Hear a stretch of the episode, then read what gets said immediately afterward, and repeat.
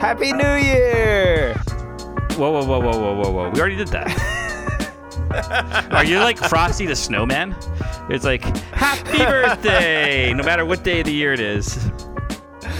Uh, no, it's a new year, though. It's another new year, Father Harrison. Why is it another new year? It's the year of St. Joseph. Like, doesn't it? Doesn't the phrase "New Year" loses its meaning when you use it for everything? No, I think there's multiple overlapping years going on at one point in time. Okay, so It's eh, like so a, in other it's, words, a, it's a layer cake of, of years. okay. So what I'm hearing is is that it's the year of the Italians. It's most certainly the year of Italians. you know, the funny is, I'm not, I'm not sure how many people know this. Um, I've got to do a better job about uh, preaching about it. But yeah, uh, the Holy Father was like, this year, year St. Joseph. It's the 150th anniversary of St. Joseph being declared the patron of the church, right? I think that's why he did it. hmm Something like that. I couldn't remember and what if it was. uh yeah i think that, i think that's the reason so uh just get your saint joseph devotions Yeah. going and, and and getting up and start Yeah. praying some litanies and stuff That's it's the year right. saint joseph which is great because my goodness uh what the world and the church really needs is a understanding of masculinity and fatherhood Mm-hmm. and complementarity and silence and action that follows prayer and all that is very good to me. Mhm. But there's something else I really want to talk about. So you're St. Joseph, Happy New Year. Yes. But uh, I wanted to talk about a podcast Okay. that's not ours. Oh, oh. And normally I don't like plugging other people's podcasts, but this one's really good. Father Harrison, have you listened to the Daughters Project yet? I haven't. I want to. I mean, I keep on meaning to. I keep on meaning to get Mm. onto it. I and I because I love those sisters. They're great friends, and I keep on forgetting to go onto Patreon to set up, sign up. Mm, yeah. Yeah. Well, the Daughters. I mean, it's on. It's on. You can use your regular uh, old uh, streaming. Uh, I know, but I want to also support them. Yeah. So uh, the Daughters of St. Paul started their own podcast. That's right. It's wonderful. It's uh, it's very high quality. It's much better than our podcast. So just uh, stop listening to us. Start listening to the Daughters Project. Well, no, no. Um, but here's it the thing: these things aren't in competition with each other. They Yes, they are. You just talked about complementarity.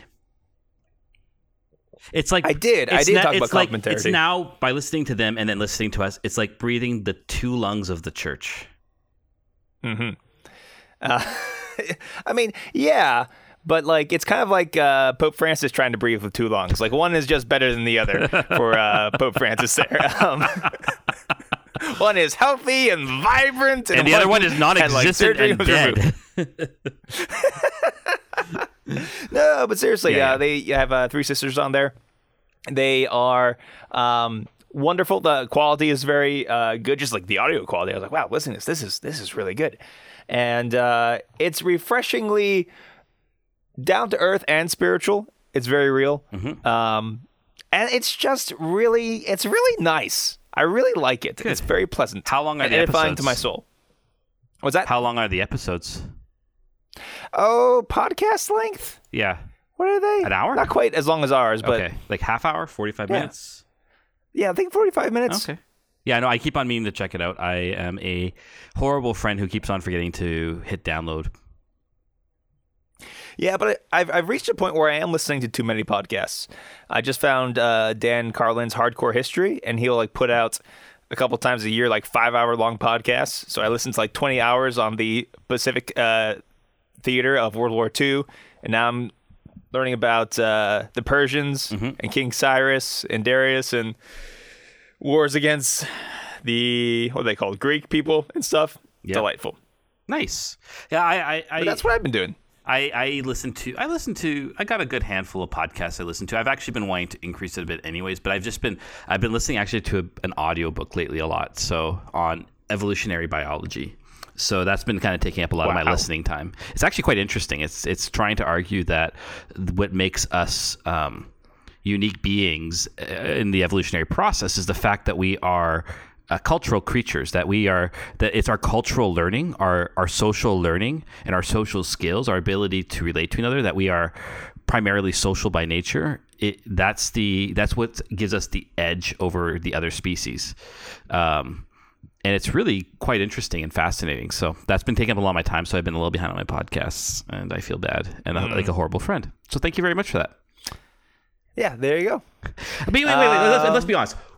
What would life what? be if if I wasn't feeling guilty with regards to religious sisters? That's true. Right? It's very, it's very, very Catholic. Exactly. Okay. Well, speaking of podcasts, you're listening to one right now.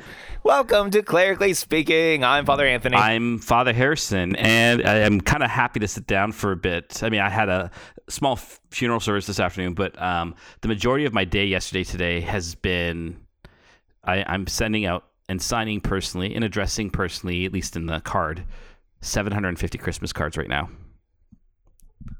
That's that's a lot of Christmas cards. You actually send Christmas cards? I am not a good Christmas card sender in general but I'm doing this for my parish this year. And That's I very had, nice. I kind of well, I, I came up with the idea in late November, and I was kind of thinking about. It. I kind of put it past parish council. Like we didn't really budget for this, but I think it'd be a good idea. And then we shut down for Christmas, so I was like, now I'm really happy I'm doing this. so, uh, yeah, but you know, and actually, I was like, I was like kind of afraid. I was like, man, my wrist is gonna hurt after all this, but it's actually not too bad.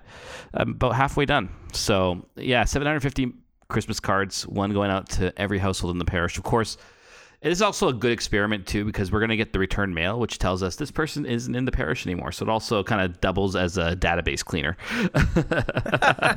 uh, so, question, question. Yeah. yeah. Uh, do you like your signature? It's fine. I would love to be able to See, do something really fancy. However, I'm a lefty, and so I will just take whatever I have mm. because I'm going to smudge whatever I have. I absolutely despise my own signature and my own handwriting. Mm-hmm. It's the most difficult thing whenever I sign checks or journal is that I hate my own handwriting. You handwrite? Like you actually use cursive? Yeah, I use cursive. Oh wow. Are you Did 70, I tell the story? Are you 75 years old?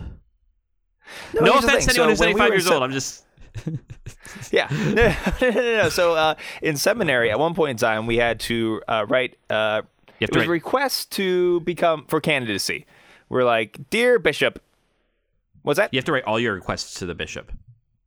Yeah. yeah. So it's like, Dear Bishop, I would like to be a candidate for being a priest. Could you make that happen for me, please?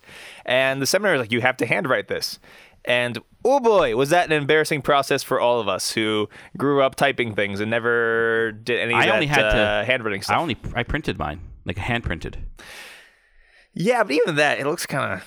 Um, what are you for? No, that's a lot. Listen, I, cursive has kind of gone the way of the past for whatever reason. Well, anyway, I, I remembered that. I mean, I realized that my handwriting is very bad.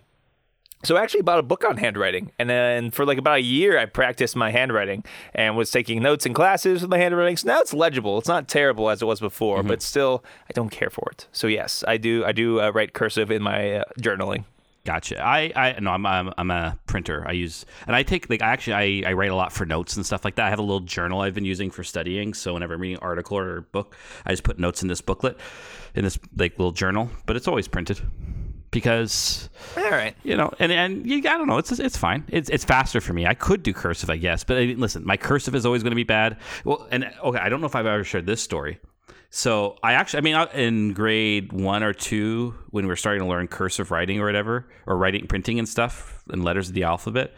Um, when I was in school, so I'm a lefty, but yes. and so binders are not very helpful if you're left-handed, right? But my brain worked in such a way that um, I would write right to left but the printing would be left to right. So it would read as if I was just writing normally, but I was doing it backwards. Apparently, this is what I did as a kid. That's crazy. It Wait, so you write your letters, you write your sentences backwards? Yeah, I was writing. I was writing everything backwards, but it would read left to right. So but because it wasn't, you would. But because it wasn't done like everyone else, the teachers kind of like just killed it in me, and I don't remember ever doing that. Now, really, my parents tell me this story all the time. So, if you're writing Harrison, you would spell it N O S I R R A H. Yeah, except it would read left to right still. Right, right, Yeah, right. yeah. You would just that is fascinating. Apparently- I've always known you've had a weird brain, Yeah. but that really confirms Well, it. and, for me, that's always the story that tells me my brain is just always going to be weird and different because. but I, for me, it was the intuitive solution of, well, okay, I can't. If I do it this way, I'm going to smudge my writing. I'm not going to be able to write properly because of the Right. rings in the binder. So this is the way that obviously makes sense. But it's also kind of it's also a bit of an indictment against sometimes systems education that says we can't make we can't be mm. flexible for uh, different ways of doing things. But it is what it is. And you live and learn. But that was uh, yeah. So my so because of that, I think I always got a bit behind in writing, and now my writing's just horrible, and I just accept that. Well, speaking of horrible writing, let's read some horribly written tweets in the Summa Tweetologica. Summa Tweetologica. Summa Tweetologica.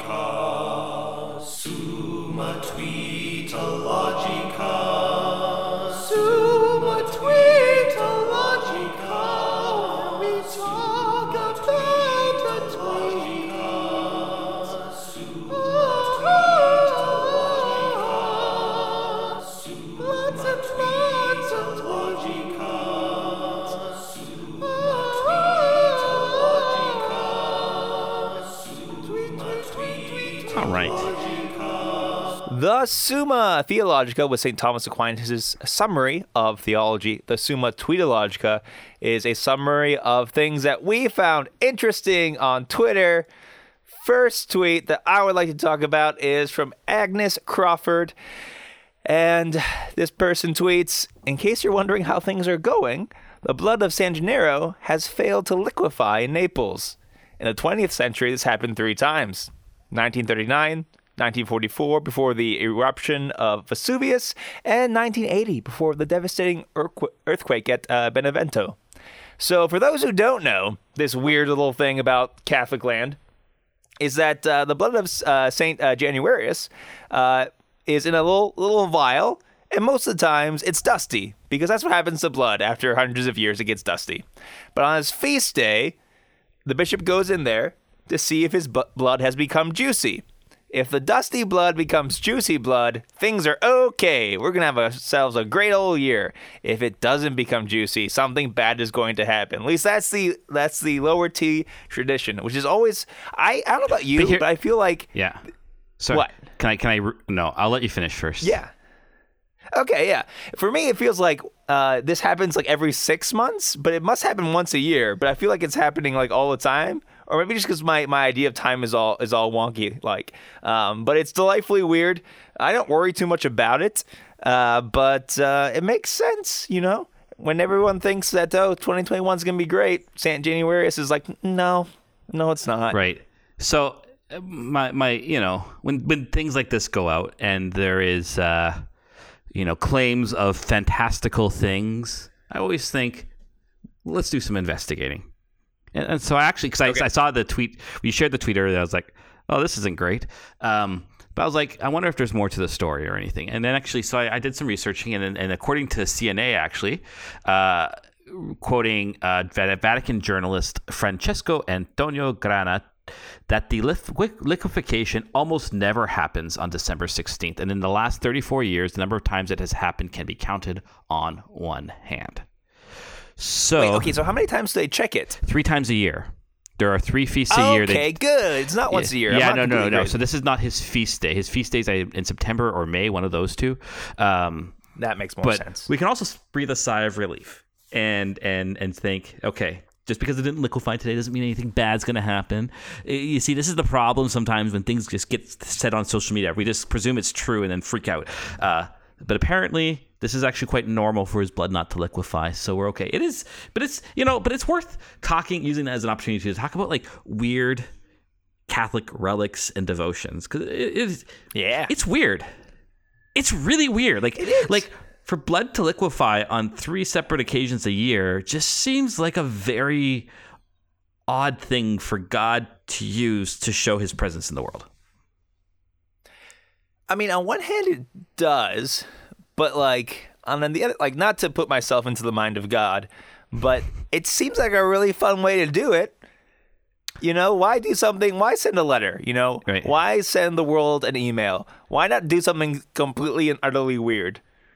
That's way more fun. It's oh, it's totally more fun, and I think that's the way you have to look at it. it it's God's playfulness, right? Yes. Like I always the I always use the image. I always like to talking about how Jesus says, if you had faith the size of a mustard seed, you could say to this mountain or to this mulberry bush, go into the sea or whatever like that, or this Yeah. mountain go, go over there.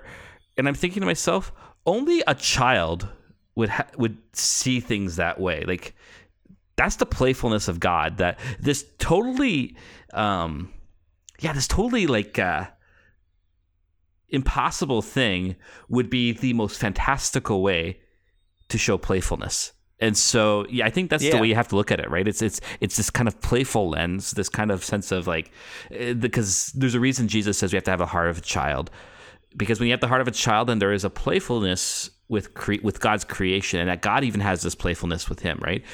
Uh, you know, there's that famous kind of talk about the Trinity as perichoresis. It's a dance, but it's like also play, right?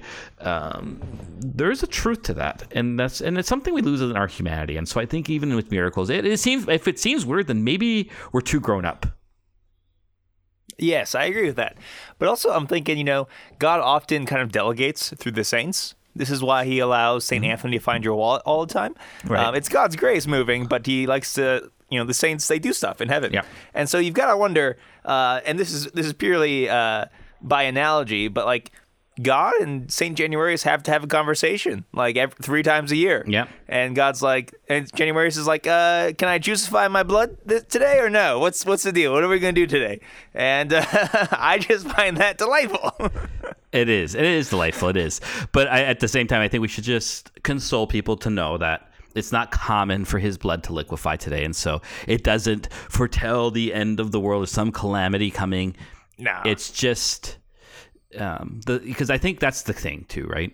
We got to be careful. Like we should see things in a playful way, not in a magical way. So playfulness allows to see this kind of happenstance of things and to as I was talking about earlier, but magic is about power over things, right? And so that we and that's as a way we often see God's grace is we see it as terms of magic and power over things, and so it can manipulate according to its will. That's not the way miracles should work. They're working in a playful way, not in a um, magical way. But we have this tendency to fall into that magical thinking, even as Catholics, the way we approach a lot of things. Uh, So if we're not approaching it with playfulness, then maybe we need to kind of work on our heart and grow in childlikeness a bit. Yeah, and I think we also have to have a an understanding of the wider scope of history and where we're going, and uh, the eschaton and the end of time Mm-hmm. and everything. It's uh, there's going to be a lot of good stuff and bad stuff that happens before the end of time. That's right. Mm-hmm. So there's really no reason to like super freak out about things, um, either way, because in the end we know where the story's going. Well, exactly. So, and also, if you're like, you know what, I don't really care or buy into the Januarius uh, blood juicification thing. That's okay. You can still be a good It's still not a miracle actually technically recognized by the church anyways. Oh, really? Yeah, it's not you know, the people like popes have gone there and stuff, but it's not like officially it's not it doesn't have like the official stamp or whatever. Cool. So there you go. So you know, just chill. Have some fun with it. Because that's the way God is. Yes. All right. Um I want to go we actually have uh hmm. Yeah. Uh, from Father Josh at TweetMob. Still thinking about the part where Bo Katan unveils and reveals that Mando was raised in the SSPX. so have you been watching The Mandalorian? I have. I just caught up. So Okay, good. spoiler warning for all those who haven't been So, those who, been, who haven't been watching or who are waiting to for whatever, um, if you haven't seen the episode, yeah, just spoilers. Spoilers. Okay. Uh, I've been watching The Mandalorian too, and I this season has been even better than the first. Um, it, it's okay. I'm gonna before I go into Father Josh's tweet here. Uh, it's been Okay. It's been it's been exciting on a multiple multiple levels. First, I think it's just a revolutionary show. It's changed how we can approach television now because now it's made a movie property into a fantastic, substantial, well written, well produced television show. Up until now, most comic book television shows or anything like that have been very cheaply made. The storytelling has been subpar. The acting has been meh. And, and I'll get even in Mandalorian. Sometimes the acting, some, that's the only thing. I'm like sometimes the although the second season has been way better, but the first season the acting was a little on the cheap. Um, but generally, I'm like, and I think it shows with their recent uh, unveiling of all the new shows they're going to be doing that this has been not only a success, um, this has been a revolution. And it's exciting to see now that they can expand the Star Wars universe in ways that it goes beyond just having a movie. Right. Um, and that you can, and, and they've done it so well. It's not in this, let's just throw in these new characters who come out of nowhere, but it's like slow introductions, right? So like like someone like Ahsoka Tano, which like when she showed up, I was just like, ah, so excited. Uh, but you know, she yeah, she was a new character that showed up in Clone Wars, but she kind of slowly developed and she took on a more central role as the show developed. And then and then same thing with Rebels, she took on a very central role there too. So over like they're doing this kind of slow integration and it's connected to the universe, but it's also got its own storyline. It's kept the aesthetic of Star Wars. Um, all these things i just i'm so excited to see what they're going to do in the future and i'm so excited that it's favreau and filoni who are at the helm really of the creativity. Do you have any comments on that before we actually talk about father josh's tweet? Uh, just I, I so I haven't watched Rebels or what's the other one? uh, clone Um, wars Clone Wars. I've like watched a few episodes, haven't really gotten all the way into it. Um, so if even if you're not into the uh, expanded sort of uh, universe, you can still enjoy the show, which I have. But even there's like a bunch of fun stuff. If your only experience of it is the movies, then there's still like stuff there for you as well. So I think it does a nice job of balancing. Um, it's telling its own story. Um, and some people critique it for fan service, but it's like no, it just cares about the universe and the characters, and it treats them well. I don't think that's fan service. I think that's like using the stuff that you have. I think right that's but good. you also like that's part of entertainment is you should do fan service like if you Yeah, want this I mean, why not? Uh, Especially with stuff like I that. think that's why that's why a lot of people had frustrations with the Last Jedi.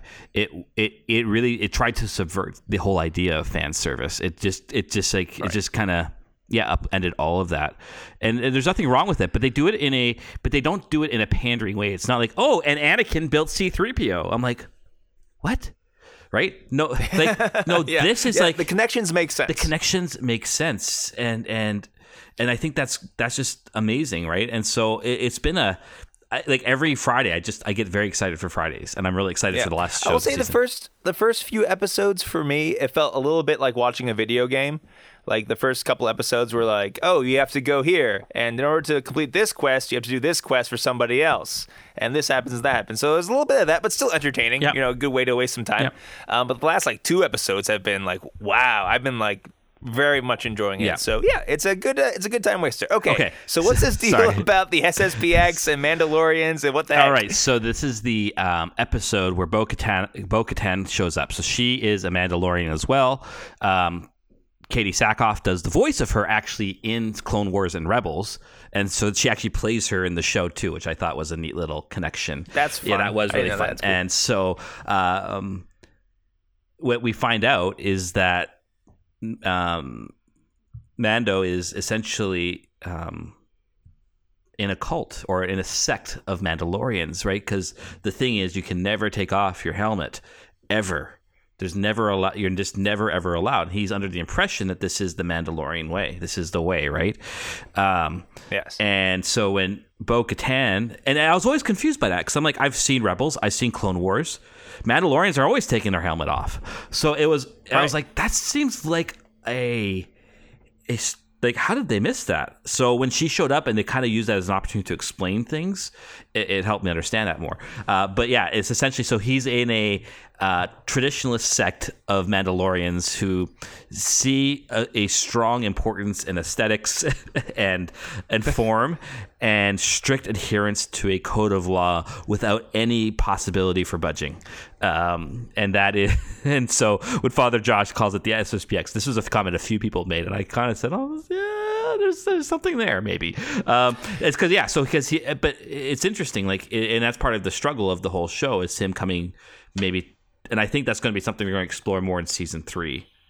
Is is his relationship with this kind of extremist version of Mandalorians? Yeah, and it's the way they do it is awesome because you know they take off their helmets. Yeah. And he looks at them and he's like, "What are you doing?" Yeah. And then one of the other Mandalorians says, "Oh, he's one of those." And it's like, ah, yeah. So I made a connection as well, and also like stuff like that, using what seems like um, uh, gaps in the narrative and actually like tying them together very nicely in a way that makes sense and brings a greater depth to the story and the world building. Like stuff like that's really great, and so they've been really good about that. like, And do it. The other cool thing was that with, with that too was it, it was they said, "Oh, he's one of those," but it was like in a non-judgmental way though too, right? Like they, they work together. They uh, they have a common They mission, together, right? yeah. It, it, it shows you too that okay, this person might even be a bit of an extremist, but they're not the enemy, and so. Mm-hmm. You know, maybe there's some bridge building they're just sometimes slightly annoying about the helmet thing. right and i mean listen they they do kind of clash but they also kind of find some commonality in their mission together right so uh it was and i'm sure bo-katan's going to show up some more in the show as well so um because yeah it, it was it, the more I reflect on it, and I just think this has been, and it's this is the other cool thing in the end too. Generally, now I'm going back to general after the SSPX thing. Um, Yeah. It's the first time in a very long time that we've had a television show that's a cultural event. yes. This is something everyone's talking about. This is something everybody looks forward to on Fridays, right? This is something that um, everyone is kind of tapped into. That hasn't happened in forever. I mean, yeah, there are shows like Stranger Things and stuff like that, but those haven't. Those aren't things that can cross generations. It's, it's the sign of a good intellectual property that it can be something that children can enjoy, teens can enjoy, young adults can enjoy, adults can enjoy. All these generations can enjoy it together, and they're all involved in it. And and that's something good. Like that's actually something really good. We need cultural things that draw us together again as a people because we can get so divisive today. So it's been really neat just to see that as an experience and it's been really lovely because back in the day when, when there was only just your cable tv shows that happened because that's all you had. Now there's like an infinity amount of streaming services there's shows that appeal to one or two million people and that's it. This is something that's crossing that and and so it shows you like disney was right to go into streaming and they're going to be hard to stop. They already they got to their goal for 2024 for subscribers by this year they wanted to get 84 million subscribers by 2024. They're already there.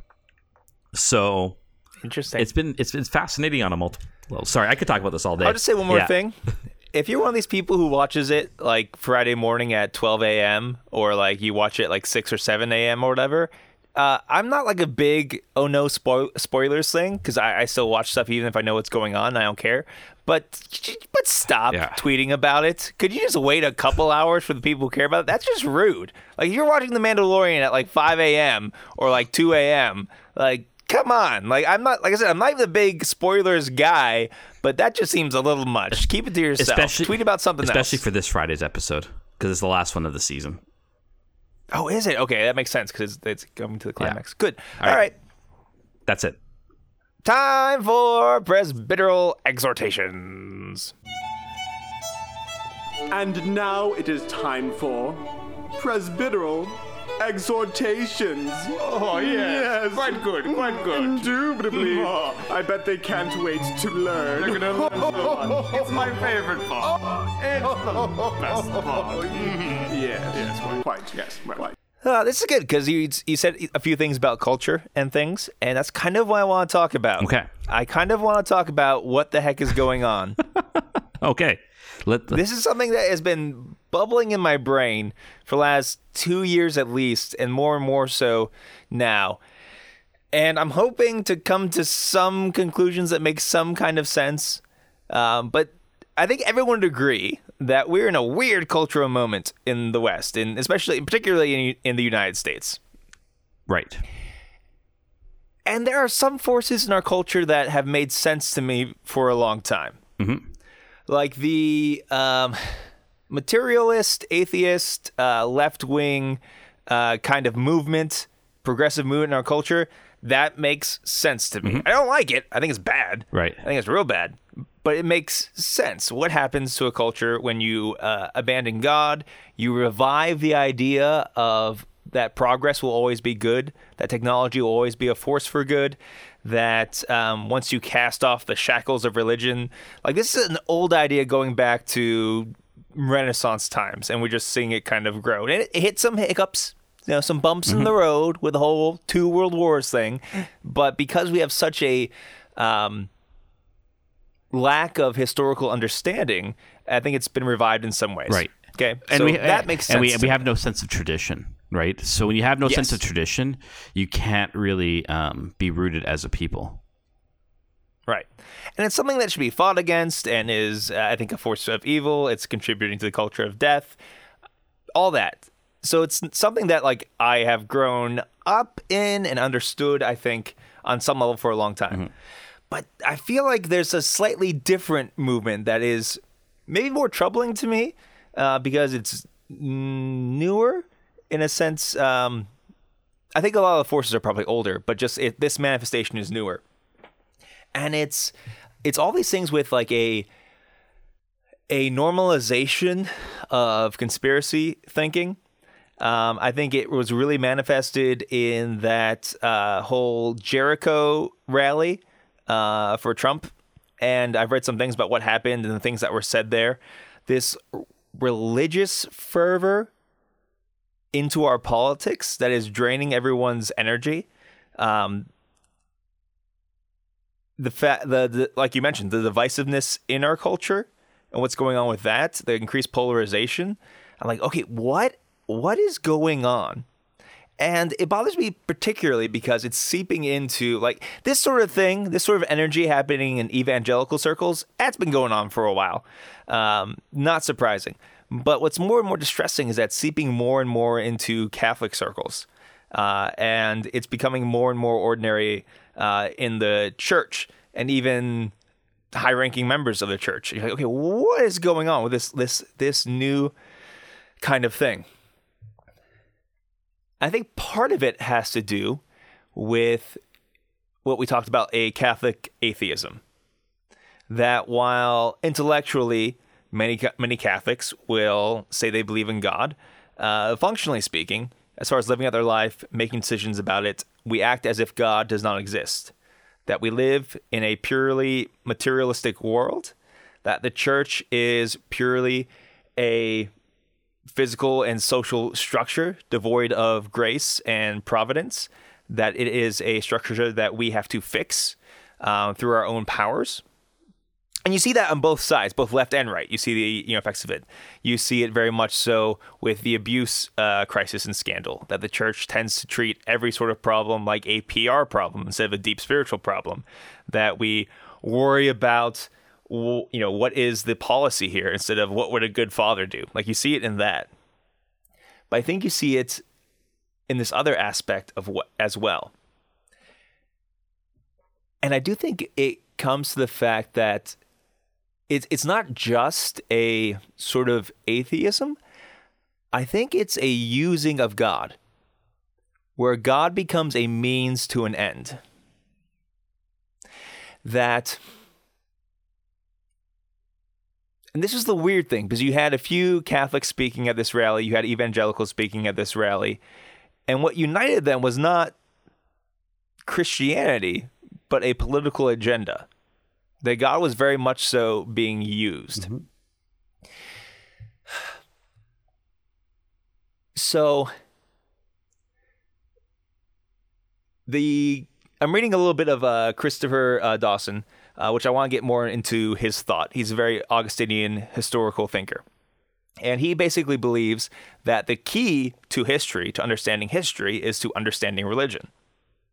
And I think this is very important because in a lot of historical thinking, um, there's this kind of wiping away or pushing to the side religious reasons for doing things.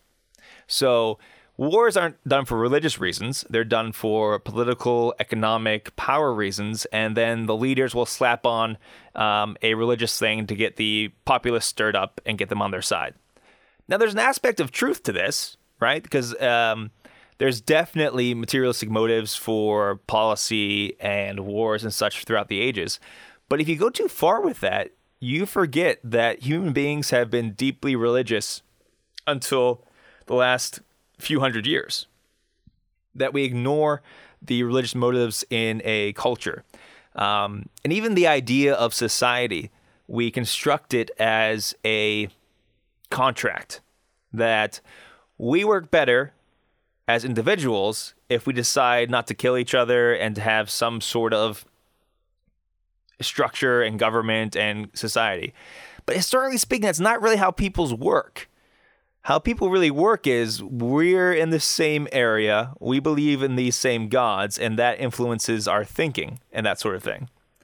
And very much so throughout history, um, gods were very much uh, localized, even to the point of if you're going to attack a, a, a foreign nation in the ancient world, one of the things you could do to really destroy them was to take away a statue of their god. Not exactly that the statue was God, but kind of the source of the god's power. So if you steal their statue of their god, it's kind of like stealing all of their churches and their Statue of Liberty and them being kind of abandoned. This was like deeply held beliefs in the ancient world. Does that all make sense so far? What you have with, I think, beginning with uh, the Protestant uh, Reformation, wars of religion, um, in that in that era, you have the the death of the cultural bindings in uh, Europe. Not that Europe has always been peaceful. Not that Christendom was always this super like we're all we all love Jesus together. There's still wars. There's still a lot of bad things that happen, right? Right, but it lost. But there is this kind it of lost its cohesive whole. it lost its cohesive whole. Yeah. Okay. And so if and, and on a deeper sense, if a culture loses its cult, it's going to disintegrate. But what you have in the last few hundred years is kind of like, okay, you've lost the energy of the culture, but it's kind of like um, like you're running toward the finish line and you jump. So you're gonna kind of go extra far, but you're gonna fall flat on your face. So you have a you know the uh, liberalism, uh, freedom, the idea that nations can kind of work together, that there's still like these fumes of Christianity within the West, um, even things like caring for the poor, or I mean, even things as crazy I would say as like um, extreme. Um, look at an organization like PETA. I don't think you have that without Christianity. It's a it's a twisting of the idea of helping those who are lesser, and there's a religious like kind of fervor in that. These all these kind of like Christian energies that have been have dissipated once you lose the center, once you lose the um, the power, it just kind of goes out. Right. And I think even to an extent, the founding of the U.S. is founded on the fumes of Christianity. Okay. Um, so you do, in one sense, have a religious people who have moved to um, North America, and it's still a part of the culture. All the founding fathers would have been familiar with the Bible and that sort of thing, but it's it's not it's not a a true Christianity. It's a kind of deism, mm-hmm. and that for a while sustains morals. And we even know that like not incredibly well. You still have slavery. You still have all these other problems, mm-hmm. right? But now we're at a point where that energy source, that leap um, towards the future, I think now we're in the middle of a of a face plant. Movements of cultures throughout history, there are movements and changes, right?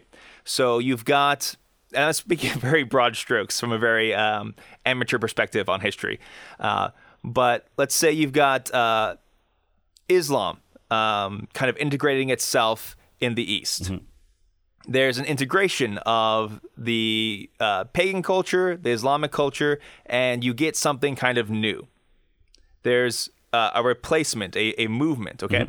Um, you have, or just Christianity. So you have Christianity moving toward the West, um, taking in um, different ideas and using it and integrating it and that sort of thing, or Christianity moving to the east or to Africa. There's this kind of not quite a synthesis, but incorporation of that culture. There's something that is a movement, all right? But now that we've lost the the cultural generator of cults, there's nothing to replace what's going on. So we're kind of in a void. So this is where I think you get uh, postmodernism, postmodernism isn't the only thing going on here. Because human beings are a religious creature, there's still that desire for some kind of religion. The spiritual energy has to go somewhere. So for some people, it's going to this idea of progressivism, the perfectibility of human beings. Um, but for some, it's it's a desire to make a new cult. And so I see in the right in the US, you're building a new mythology. You're building new heroes. You're building new gods. You're building new prophecy. And that's what I kind of see with with QAnon, with the elevation of political leaders. Um, it's we can't go back to a pure kind of uh, pagan barbarism anymore. It's going to be something new and something different, because even throughout the pagan cultures, okay, maybe there's a changing of the gods, or like Rome kind of adopts uh, Hellenistic gods. There's still a continuity in that, but for us, we don't have continuity. So you've got this human energy, movement, and desire. There's still maybe a few lingering fumes of Christianity uh, in in the culture, but there's no energy kind of behind it. And so I think you see a, a new building of a new kind of cult. Has anything I said made sense? sort of i'm just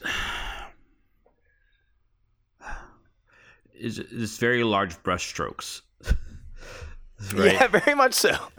There's going to be a lot of ex- exceptions to everything I've said, but Right. I, I'm I'm thinking big picture kind of movements. Where are we? the thing is as- this isn't even but this isn't also new this has happened Okay. before in France, for example, in the early 20th century, Mm-hmm. uh, where many Catholics associated themselves with l'Action Française, which was a political movement, an extreme right political movement, uh, attempting to, where um, the founder essentially was an agnostic at best, probably an atheist, um, who used the church to he said listen no the church has to be kind of essentially governing the state again. And and, and he kind of got a lot of catholics behind him and wanting to bring back um, the older forms of rule in france around kings and stuff like this. And and and he used the church for his own political ends and catholics bought into it um, tooth and nail. They just it was very strongly supported for about 10, 15 years until Pius XI hit the smackdown on them and put the interdict down and said anybody who participates in l'Action Française is automatically excommunicated, is not in good standing with the church, and has to go to confession uh, and stuff like that to uh, be reinstituted to the sacraments. Um, so this isn't new. This is why, like for me, it's it's there's a truth about the fumes, but the uh, I don't think there's been a void because there's never been. I don't. I guess I, where I'm where I'm kind of um, struggling over is the idea of a void. I don't think there's been a void because there's always something to. There's always going to be a religious expression. What we've not given serious thought to and perhaps uh, this is strongly said for someone from Canada, is that the way America went about her own founding is itself a religious action. There is a reason um, Christian fundamentalism is strong largely in America. There is a reason why American evangelicalism is essentially um, American religion with the veneer of Christianity. Because what we haven't really given thought to is the fact that the, there isn't really a void, but rather that America wanted to be the cult. See, okay, I, I, I don't disagree with that. Um, maybe my point, or maybe one of my points, is that the the spiritual energy or the idea um, of that of that founding doesn't have within itself sustainability. No, no, I agree with you there. I, I mean, because it's Right. not from God. Anything not from God is ultimately unsustainable, right? Because when you Right. tr- create your own spiritual framework, it will break and will fumble. And, and it's not even trying to say there's something intentional there, right? I'm not saying like the founding No, fathers were intentionally trying to found. It, it, it's much deeper and, and often unconscious than that. I'm not. It's just we. I'm just saying that we haven't um, we haven't confronted the idea that the way like uh, we haven't confronted the heresy of Americanism, which is really a whole other episode. Um, so I, I no, but I, I agree with you. Like it, it can't last. It can't last because anything. It's the it's the Tower of Babel, Tower of Babel, all, over and over again, right? Where you're trying to reach up to heaven by your own power. Yeah, and like you you mentioned that that French movement, and we we see um, kind of imitations of that. I think with uh, on some corners of Catholic internet and some thought circles about uh, integralism and that sort of thing. Um, and you also see a lot of um, young people uh, attracted to Catholicism for the aesthetics or for this idea of culture or even an idea of of whiteness. You have you have all that, um, but you see that um, maybe this is a tangent, maybe this is related. But the way uh, uh, the culture was both changed and sustained uh, after the fall of Rome was through the monasteries. Once again, sp- speaking broadly, right? But the reason why the monasteries were able to keep the good of the pagan culture and um, evangelize the area and convert nations, sometimes very you know imperfectly, uh, is because their priorities were God 1st Everything else came secondary. You know, um, you form this community, and the idea of that community and that monastery isn't necessarily to we need to turn this swampland into a garden, or we need to make this land uh, fertile for crops and you know vineyards and this sort of thing. The idea was not to save the culture or perfect the culture. The idea was like God comes first, and everything else flows from that. What you have with uh, uh, some of the spiritual movements in the U.S. right now is we want to fix the culture, so we'll use God to do that. God becomes a Right. means because God doesn't actually have the like grace isn't actually a thing. I think in these movements. Right. And on top of that, it's not just that grace doesn't have power in these movements, it's that there's no understanding of, no genuine Christian understanding of history. Right. That ultimately this is all a story that God is telling. That we see, and this happens very much so even in parishes, that we see ourselves as the centers of history, as individuals. And a lot of times, like, this isn't even a, um, and people being malicious or anything. They see all the genuine wrong that is happening in the world, all the genuine wrong that's happening in the church, and they think to themselves, how can I fix this? And there's, I mean, that comes not from a necessarily a bad place, but I also believe that that, that comes from an ultimate lack of trust in the providence of God. That God ultimately is the one writing history. And, and like I said, it's not it's not like the, that we are these utter uh, um, silent pacifists who do nothing. But this is a very hard thing to detect in our own hearts because this is one of the very sneaky movements of pride that the enemy tempts us um, to do good things, but in the wrong way. But like I said, I think this is this is a kind of end up we're, we're using God for what we see as higher purposes, and some of the higher purposes are the culture. Some of the higher purposes are the state, um, because or or particular or particular ideologies. Yeah, I, I want because I wanted to just throw Yeah. in one little caveat because I think some listeners are going to hear this and just think, okay, well, what about the left? Um, the same thing, This is the thing. That Yeah. They actually, this holds just as much true on both sides. Um, this is not just a critique of the right; it's also a critique of the left, where we, where an ideology. Catholics cannot be ideological because we're not about an idea; we're about a person. Okay, ideologies, um, and this is this is the problem. This is like this is a whole other thing. And I, I, I was t- a little behind the curtain. Father Anthony, I've been texting because I'm like, I want to do an episode or maybe a two parter on how to think as a Catholic, um, which is going to be broader than this because I think it's important. But um, to think as a Catholic, as a little kind of hint into this, is the idea that if you see ideologies, which is how we are formed to think today, okay, and that has a bunch of roots, okay, uh, it has roots in a lot of philosophical tradition, uh, especially with Hegel, essentially. Um, so the idea is you you have this system or this ideal as to what you think the world should look like,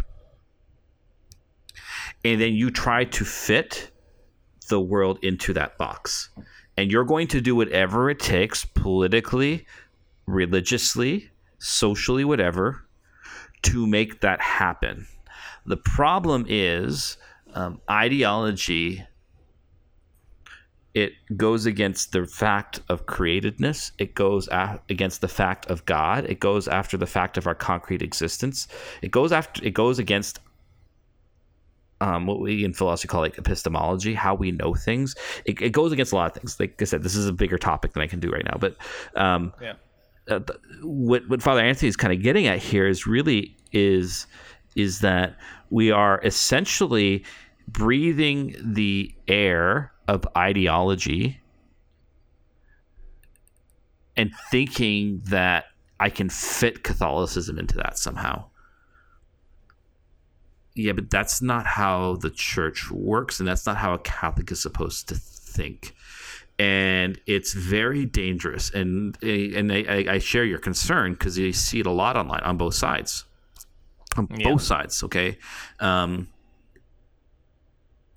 and to be a Catholic means you have to think and look at the world differently. You have you have to look at the world through the lens of faith, right? Which is a participation in the vision of Jesus. And if that is which means then you have to be reflective. You can't just be reactive. If you see something you don't like and you just go back out after it, that's not Catholic. I'm sorry. And that might offend someone who listens, and I'm sorry. But because here's the thing, I do it too sometimes. So I'm not like I'm, I rec, but I recognize it. I repent of it, and I try to move forward.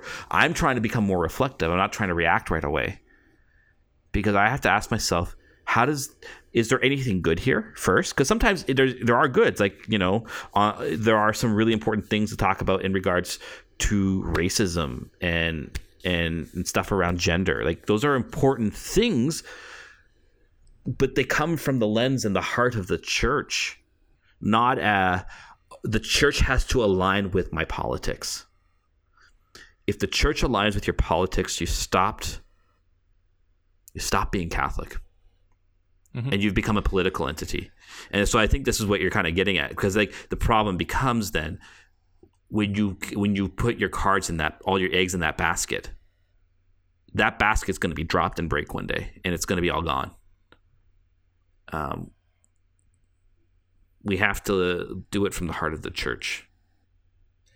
Yeah, and so I think there is uh, a solution or something that people can do uh, concretely, um, and I think that is the renewal of the parish.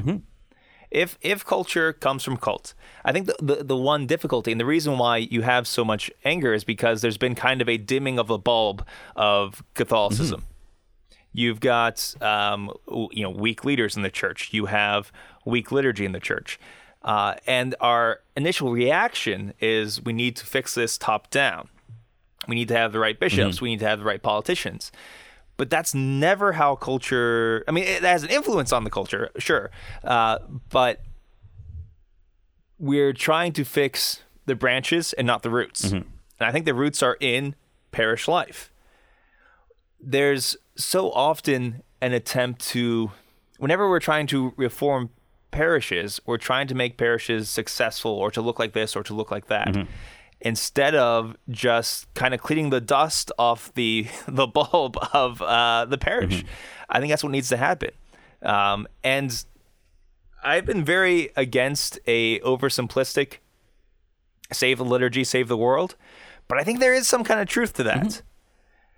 I think if the Mass is the source and summit of our faith, if this is the primary means by which we um, encounter God, or the strongest means by which we encounter God in the sacrifice, in the reception of the Eucharist, that culture begins on that mm-hmm. level. It also begins on the level of, and this is something that I'm seeing a lot of, of, and, and it's so funny because a lot of families think they're doing this poorly. But I'm seeing a lot of young Catholic families do an amazing job of raising their kids mm-hmm. Catholic. And they feel like they're stumbling a bit because they don't have a lot of models, either from their own life or lives around them. But it's, I see it happening in these little pockets. And, or, uh, individuals, um, bringing people together, bringing them into their homes when when when we can. Uh, ugh, ugh. Um, but like that's how change actually happens. But the only reason we have to make sure that we're not doing this for the purpose of quote unquote the culture. Or for the purpose of quote unquote um, saving the nation or making it great, or it, it has to be for the sake of God, and then everything else flows from it it's a stance of humility that I think we've lost mm-hmm. because we think that one, we're the center, and two, we're the only powers at work in this world. Right. And it doesn't help that this is something I've been reflecting a lot on lately. It doesn't help that we have access to information about everything that's going on everywhere all the time. So mm-hmm. that often feeds things, and we it takes our attention away from what we what we can actually control, right? Like, like you know, some people like complain about some of the stuff that's sometimes going on in Rome, and I'm like, what can I do? Honestly, literally, what could I do? Nothing. But I can do something in my parish. So why are you wasting your time? The people who can do something, that's for them to worry about and trust them to do something, right? Um, and I'm not saying you can't you can't actually always put attention on higher level things. I'm not listen. I'm not trying to say anything about. I'm talking about Rome in general because there there's always stuff going on, right? It's just, um, but um, um, that should take up like two percent of our brain space, at best, at best, um, because you can't really do much, but you can, um, you can throw your imagine, imagine if all the energy we spend every week going online, reading about what's going on in the church, in the world, and all our politics, three, five, ten hours a week, whatever someone might put into it, and we threw that energy into our parish. That would change a lot. Yeah, It would change a lot. um, I think I think we are very much so living too much uh, in the moment. That we need to become better as Catholics of having a, a broader and deeper understanding of history, um, of seeing God as the one who who is authoring it ultimately, um, of understanding our our tiny place in the universe as both important because we're God's creation and He's put us here for a purpose and He'll work that purpose, but also realizing we're only one piece of the mosaic.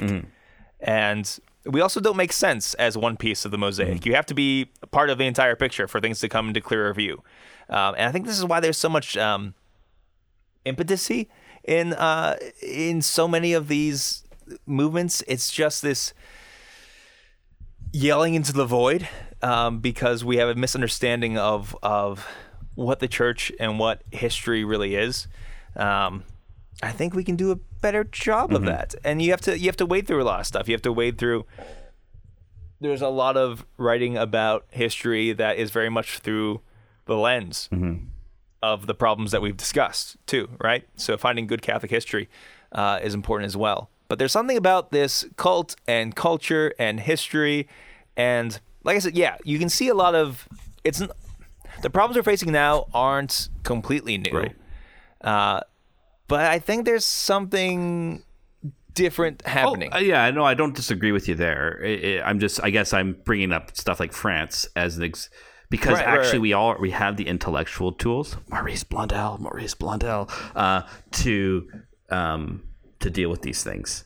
Um, but it, it, it's interesting to me. I, maybe I'll just quickly end with this because um, um, for years I actually really th- was worried about the rise of integralism, which I know you don't care to know about. Um, but um, I was actually le- legitimately concerned about it, just from stuff I had seen on Twitter or whatever.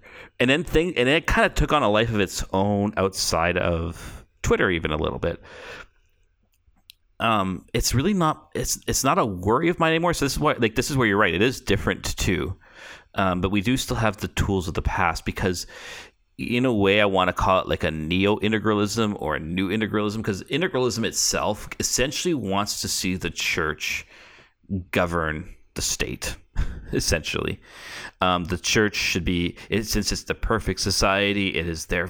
They'll argue it is therefore the only place that has the perfect form of governance. And I'm like, have you been to a chancery? Um, you know, or have you have you seen how we run our parishes? Um, Yeah. right. Uh, uh, so there's that, but it, it's it's what I call a neo integralism, which, and this is where it's dangerous. I'm not going to say the person's name, but it really disturbed me when I heard this phrase, because this is at the heart of a group of intellectuals in the church and a group of thinkers in the church in America, at least, that I've noticed. And this person used this phrase that we are to achieve Aristotelian ends, so ends towards the good and virtue and everything, through Machiavellian means. Eee. Right. When I heard that phrase, I freaked out because, and that is what I'd call a new integralism, which sees power. And this is the other thing, like integral, because it's the other problem with integralism. It sees power in a modern sense, and not from a Catholic, from a theological sense. Um, but it sees power as something to be twisted and manipulated in order to achieve a good end that and so it can impose things etc and it has a faulty sense of freedom and so I'm starting to realize that my fear around integralism was kind of justified, but it also it- it's some there's something new out there in how we're going about our politics, because there are more and more people in the church who are going to two different extremes in how they understand the faith and trying to impose it in the world, and neither of these come from the heart of the church, and it scares the heck out of me.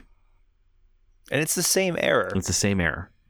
Just like the whole uh, uh, Cold War was the same materialistic error that both uh, rampant capitalism and uh, Marxism are the same materialist heresy, just two different coins. Uh, so I, I, I think we forget that. And then, oh, I had one more thing to say as we wrap up. It was something.